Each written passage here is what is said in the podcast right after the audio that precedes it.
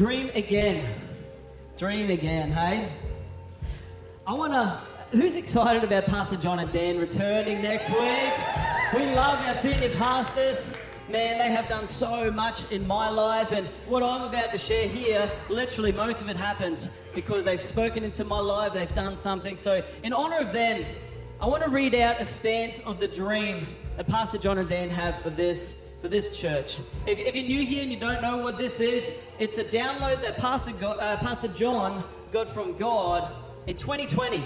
He was, a, he was at a similar service to this. It was a dreaming service. And, um, and he was sitting on the plane, and God downloaded a dream for the next decade for this church to him. And um, one of the stances has really spoken to me over the last, probably last two, three years. And I just want to read it out, not just because of that, but I want to honor our senior ministers for how faithful they are and how, how much they align their dreams with God's will in their life. So let me read this out.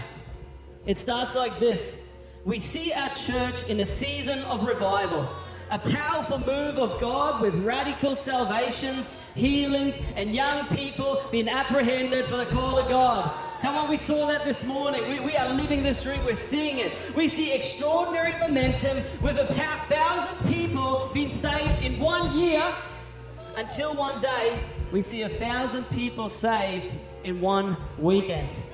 What that word saved means, it means that people are coming into a relationship with God accept Jesus as their Lord and Savior. And if, if that's you here this morning, you don't have a relationship with God, I'm going to give you an opportunity right at the end of the service to make that right, to, to invite Jesus into your life. But how, how awesome is this dream? It doesn't say here, um, my name is Pastor John, and God, please bless me. Make my house prosper, the Pierce household prosper. That's their last name, Pastor John and Danielle Pierce. Doesn't say any of that. The dream is not about them. I had a dream when I was going to uni, so this is back probably 20 years now. I'm getting, I'm off age these days. and um, this is the dream that I had. I was going to university, studying business, wanting to become a, um, a business owner. Oh, actually, not even a business owner. He, he was, this is what the dream was. I wanted to be a big CEO working for a big corporate company. That's, that's a dream I had in my heart. And you know what? I, I did my university degree in Brisbane. Yes, Ben, thank you so much. I will get you back later on. These guys are awesome. It felt so nice with the background music. Anyway, I'll keep telling you this dream, my dream, my little dream. Um, so I was going to uni. I used to walk around through the city to catch the train home, and um, I'd see these penthouse apartments. So that was part of my dream. I was like, yeah, one day I'm going to live in one of those penthouse apartments. I'm going to be a big CEO. I'm going to earn, and this was big for me, 200K a year. That's my dream. It's, it's all about me. Now, here's the thing if I think back, and even in my business coaching days now, my business coach would probably be proud of me at 18 having such large dreams and goals. But you know what I learned over the last few years? That's actually a small dream. And it's not because of what the dream is or the goal is. The goal is. I don't think there were bad goals or anything like that. But the problem was the dream was all about me. It was all about what I could do for myself, the pleasures that I could get, how I could get ahead in life. And see, the big, the big difference. This is what I want you to grasp this year and, um, and this morning is that our dreams, the way that the world tells us, the big difference between those dreams and kingdom dreams, the dreams God has for you. The biggest thing that sets those two apart is the motivation behind them. What are you motivated about? Is it just about you? Or is it actually God, I want to do this for you? That's why I read out this, this little stanza at the start because it really shifted my, my mind in the last few years. And um, this line here a thousand people saved in one weekend. I saw that picture over there earlier on of Planet Boom. Pretty big. There's probably 2,000 people there. If we want to see a thousand people saved, that's the kind of facilities we need. If we want to see a thousand people saved in one weekend, the Holy Spirit downloaded this to me over the last few years. And when I pray, I see it and I was like, these facilities are way too small to see a thousand people saved. Do you agree with that? Like, we, we see here at this church, we see 10, 15 people connect with Jesus on a morning. We've got, I don't know, about 300 people here. We're going to need thousands and upon thousands of people to fit into a building, multiple campuses, stadiums, even. And then, how does that happen? Finance. You need money to do that kind of stuff. So, here, check this out. This is where God really turned my thinking from just being about me, but about his dream, his kingdom dream. This is what he said to me. I want, to, I, want to, I want you to earn 200K. I want you to be a CEO, but I don't just want you there. I want to increase your earning capacity so much that one day you can give away 200K. That's the mindset switch. God still wants us to prosper. He's still got great plans for us. He wants us to dream big.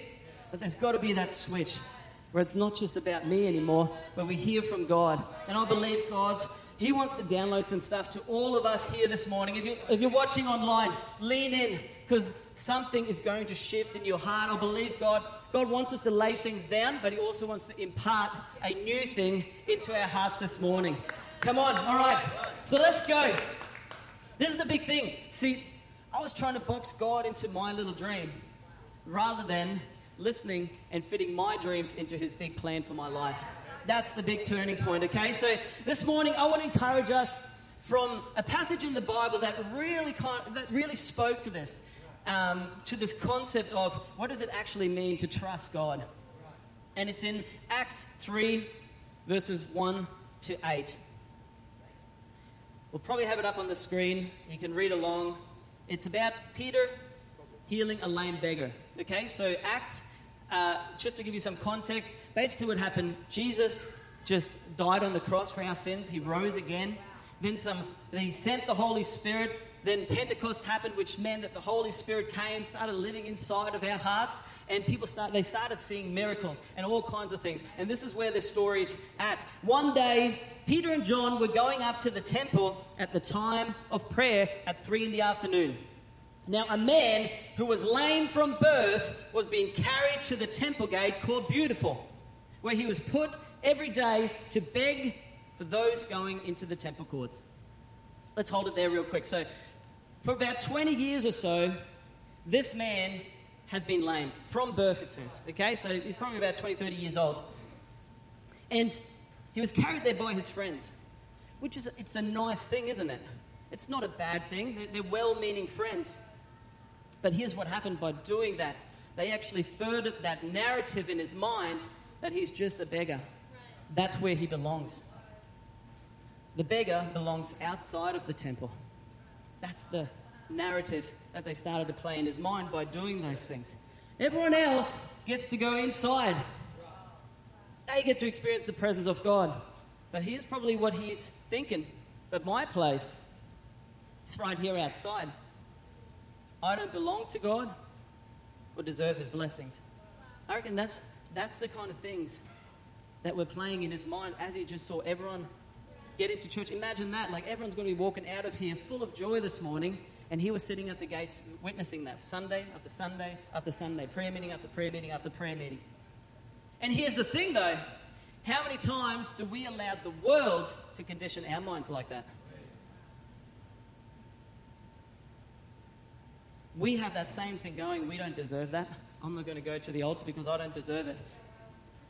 And here's what spins me out, okay? So, just to paint this picture, this guy sat maybe 50 meters away from the presence of God. And if you, if you know a little bit about Mosaic law back then, yes, he wasn't allowed to get right up to the altar to, to worship at the altar, but he was allowed to go inside of the temple where he would have felt the presence of God. Because that's where God dwelt. He dwelt in the temple. His presence was there. And here's the thing he wasn't just crippled physically. What was happening, this conditioning of his mind was crippling his faith, it was crippling his vision for his life. I want to tell you that this altar here this morning, it's open for business. No matter where you've come from, no matter where you are, no matter what happened last year, God wants to do business here this morning. All right, let's keep going with the scripture. I've got to keep going. Um, but that's kind of the foundation of this, okay? We're letting the world condition our minds rather than God speaking to us. So, really want to kind of underline that. Now, when we saw Peter and John about to enter, okay, so he saw them coming, he asked them for money. Peter looked straight at him, as did John. Then Peter said, Look at us. So the man gave him his attention, expecting to get something from them. Then Peter said, Silver or gold I do not have, but what I do have I give you. In the name of Jesus Christ of Nazareth, walk. Taking him by the right hand, he helped him up, and instantly the man's feet and ankles became strong. He jumped to his feet and began to walk. Then he went with them into the temple courts, walking and jumping and praising God. Come on, let's give God some praise. He did it back then, he did altar. I'm excited about this because we limit ourselves with what God can do, but not anymore. Come on, today is a turning point and a line in the sand moment. Okay, so here's how we make this happen. First of all, it's not us. We've, we've discovered that. So it's all about having the right motivation, actually trusting God. But what I found in this scripture, in this little passage, I've been able to pull three keys that I've lived by the last 10 years or so where I've really seen God to move. So, are we ready to get into this church? We'll pull some of these keys out, okay? So, number one, verse number four, it says this Peter looked straight at him, as did John. Then Peter said, Look at us. Everyone say, Look at us. That's it.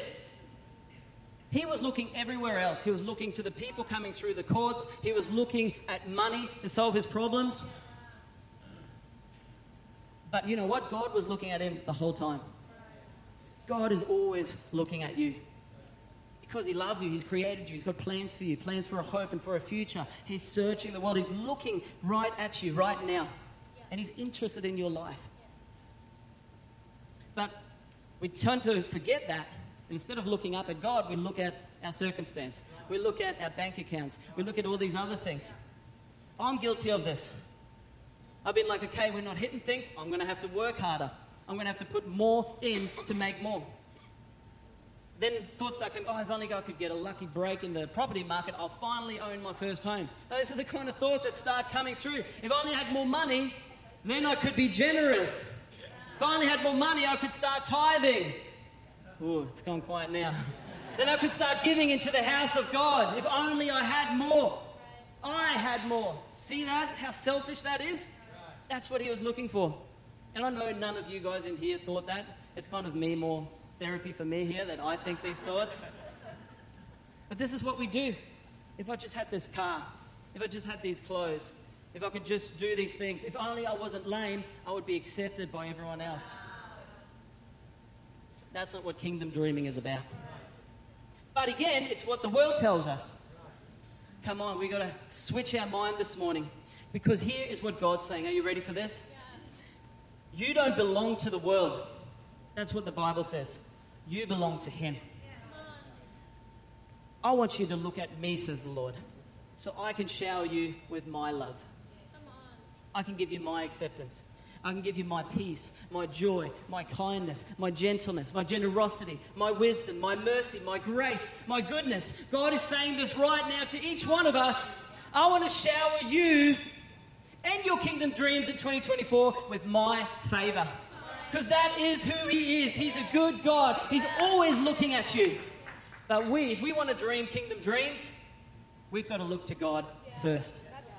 Point number one, you've got to look to God. Yeah. Point number two, avoid disappointment and increase your expectation. Bit of an oxymoron, isn't it? It's like, oh, okay, if I'm going to avoid disappointment, I better dream a little bit smaller. I better not believe for that. I better not try and hope for anything because I'll get disappointed.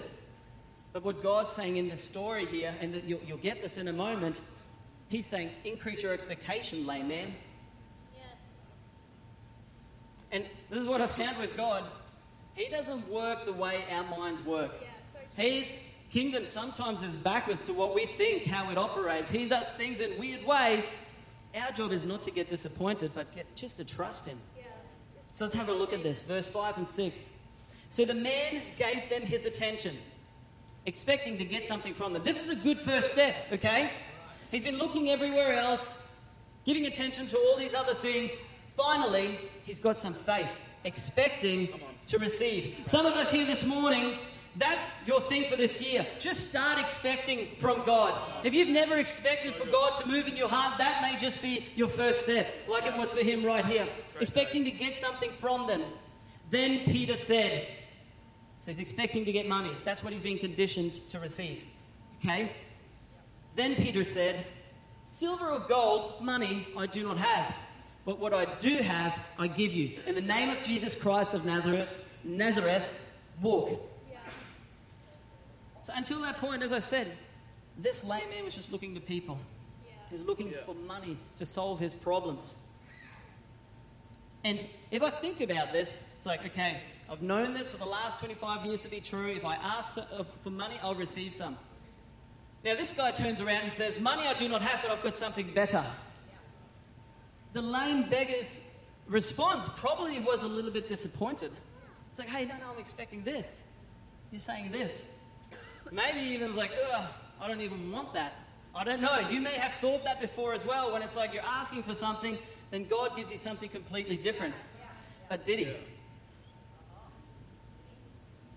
See, the dreams that I had for my life didn't work out too well for us. In fact, the bigger that I dreamed for my life, the, the further backwards we went in our finances. Until one year, about six, seven years ago, we found ourselves in just a mountain of debt. Now, here's the thing the prayers that I was praying on the altar is God, help us break out of this debt. Send money, send money, send money. I'm, I'm, I'm expecting for God to move, but I'm still asking the wrong thing. I'm still asking for God to just send me a check in the mail. And when He didn't do that, I got disappointed. I was like, another year, and we're still not working our way out of this. Here's what God's plan was He didn't just want to. God's a good God, isn't He? Yeah. And if I'm like that, my child did something wrong, I'm not just going to enable them to do it again. I want them to learn because that is much greater than just giving them something. So here's what God taught me. And at first disappointed, then grudgingly accepting it, He taught me to be a good steward with our money, with the things that He's given us. He taught us how to trust Him. He built my faith muscle. He revealed to me how to run a kingdom business and how to dream kingdom dreams. Who here this morning agrees? 60 grand check in the mail is nothing. That's a tiny dream compared to what God can do when He gets involved in your mindset, when He gets involved in your business, when He gets involved in your finances. Come on, if you believe that, let's give God some praise. Let's stir up our faith. For He is good and He is for you.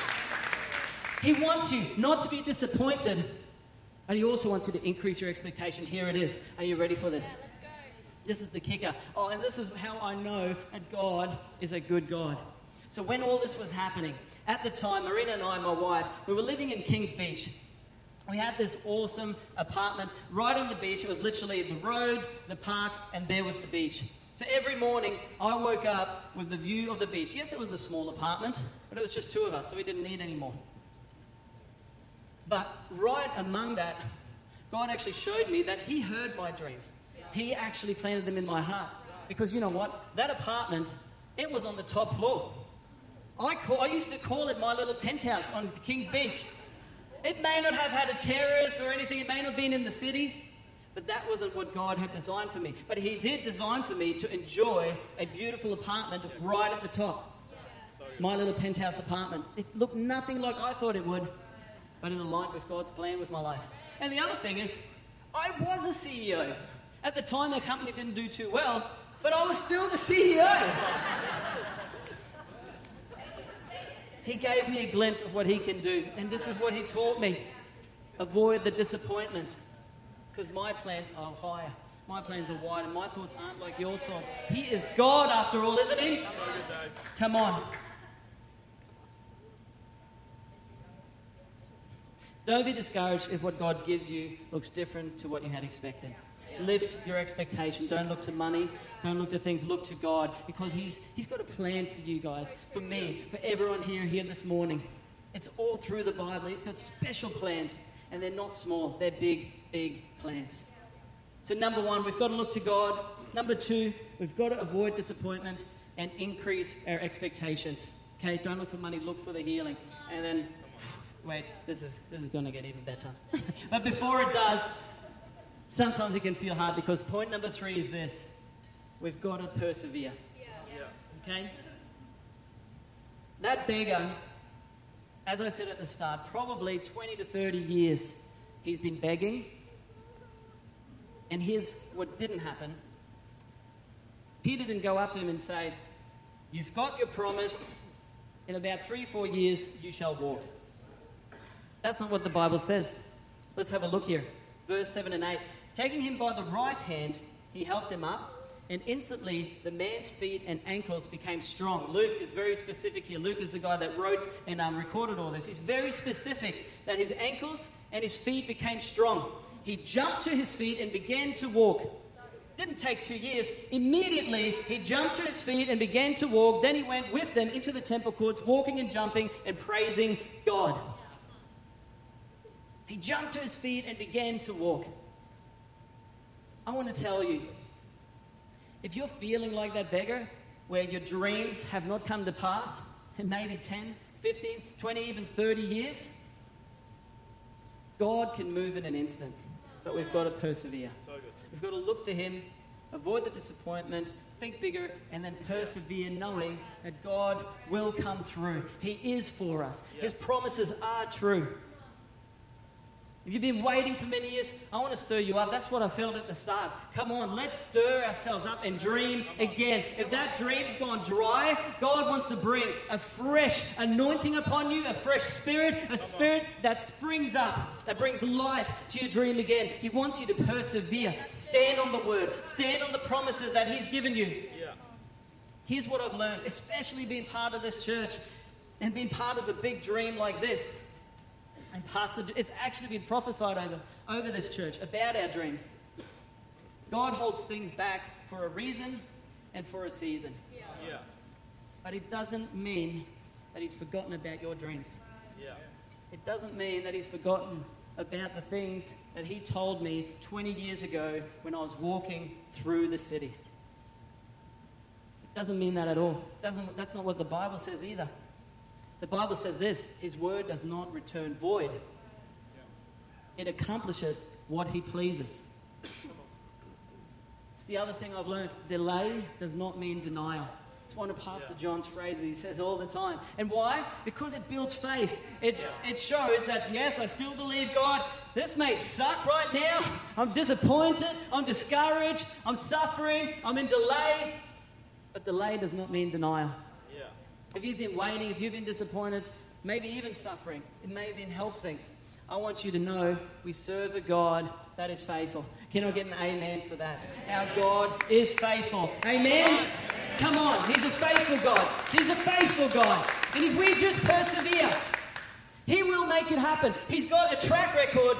This is our, this is the God that we serve. Are you ready for this? In the Old Testament, the, the, um, the Egyptians were holding the Israelites captive for 400 years. Overnight, not only did they gain freedom, 400 years of slavery, they were showered with wealth, repaying everything that was taken from them over those 400 years. Another character in the Bible, Joseph, had a dream years, years, years ago. He ended up in jail. And he's like, God, I'm supposed to be up here. Overnight, he went from jail to being the prime minister. That's how God moves when we persevere. Come on, let's give God some praise because He wants to move in your life this morning. Later on, we're going to have some cubicles up here. If you feel like, I don't know, it, it maybe my dream's gone dry. If your motivation, if you've been convicted by the Holy Spirit, because I believe He's talking right now, if your motivations are wrong, if they're just about me and what God can do for me, I want us to take part in something that's going to be very powerful. We can write those things down and lay them at the altar. Scrunch them up, throw them in. We're going to do that in a moment. But before we do that, I want to talk about the biggest miracle of this story. It's, it's found in verse 8, and it says this Then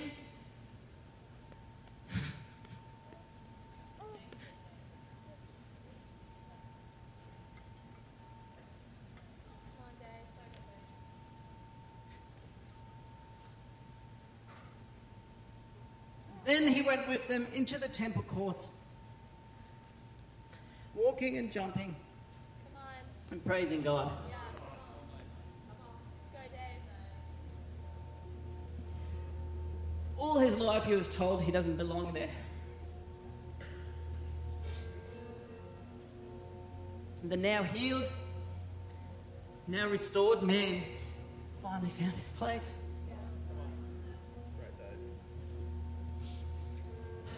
He realized my place isn't outside, it's not at the gate, it's not in the world. My place is in the presence of God. Yeah, that's so good. I don't care about my dreams. This is it. A relationship with God. And that's what He wants for you so bad, above all of this stuff. God was now in Him, and He was in God. That's the greatest miracle of this story. And you know what? That's what Jesus made available for us at the cross. We were outside, casted outside of heaven. That's our destiny. That was our destiny because of stuff that happened. You may know the story Adam and Eve. Sin came into our lives. What happened in that moment, it separated us from God. And ever since then, the enemy, who's of this world, he's been telling us you don't belong in heaven. He's been conditioning our minds that you should not be in the presence of God. You should not receive his blessings. You should not have these dreams. I want to tell you that is a lie from the pit of hell. God wants to meet you right here. And the most powerful thing is having a relationship with Jesus. And I want to I want to actually give you an opportunity, like I said earlier on. If you don't know Jesus, let's make today not just a nice church experience, let's make it a powerful experience where the Holy Spirit comes alive in your heart. And the way we do this, super simple. We say a